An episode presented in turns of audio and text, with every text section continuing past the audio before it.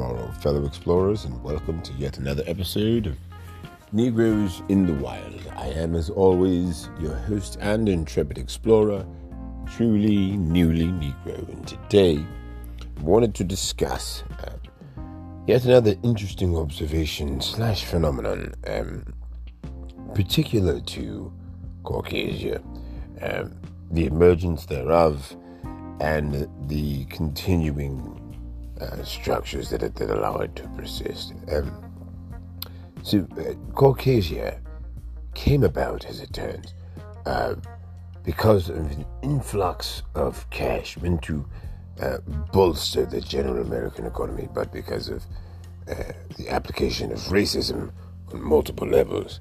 Um, not only were, were white American citizens overwhelmingly advantaged, but um, black citizens in particular were disadvantaged specifically. This created the emergence of uh, a very wealthy, uh, rather relatively wealthy and powerful middle class that excluded a number of blacks and because of a number of uh, social policies, including redlining uh, and uh, loan policies and so forth, uh, we ended up with these very, very broad um, and isolated white communities. And now uh, the reckoning has come in this, the year of 2020. And it seems that Caucasia is, is not exactly aware of its own origin story.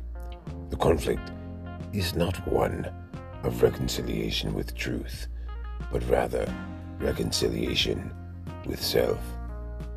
Can Caucasia overcome this long held denial? We have only but to wait and see as Negroes in the wild. Join us next week as we explore the intricacies of life and the delicate balance we must strike.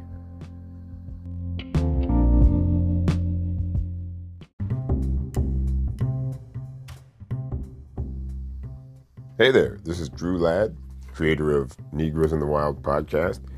If you'd like to support this podcast or other work that I do, please follow me on patreon.com slash Drew Writes Stuff. Again, patreon.com slash Drew Writes Stuff. Thanks a lot for your support.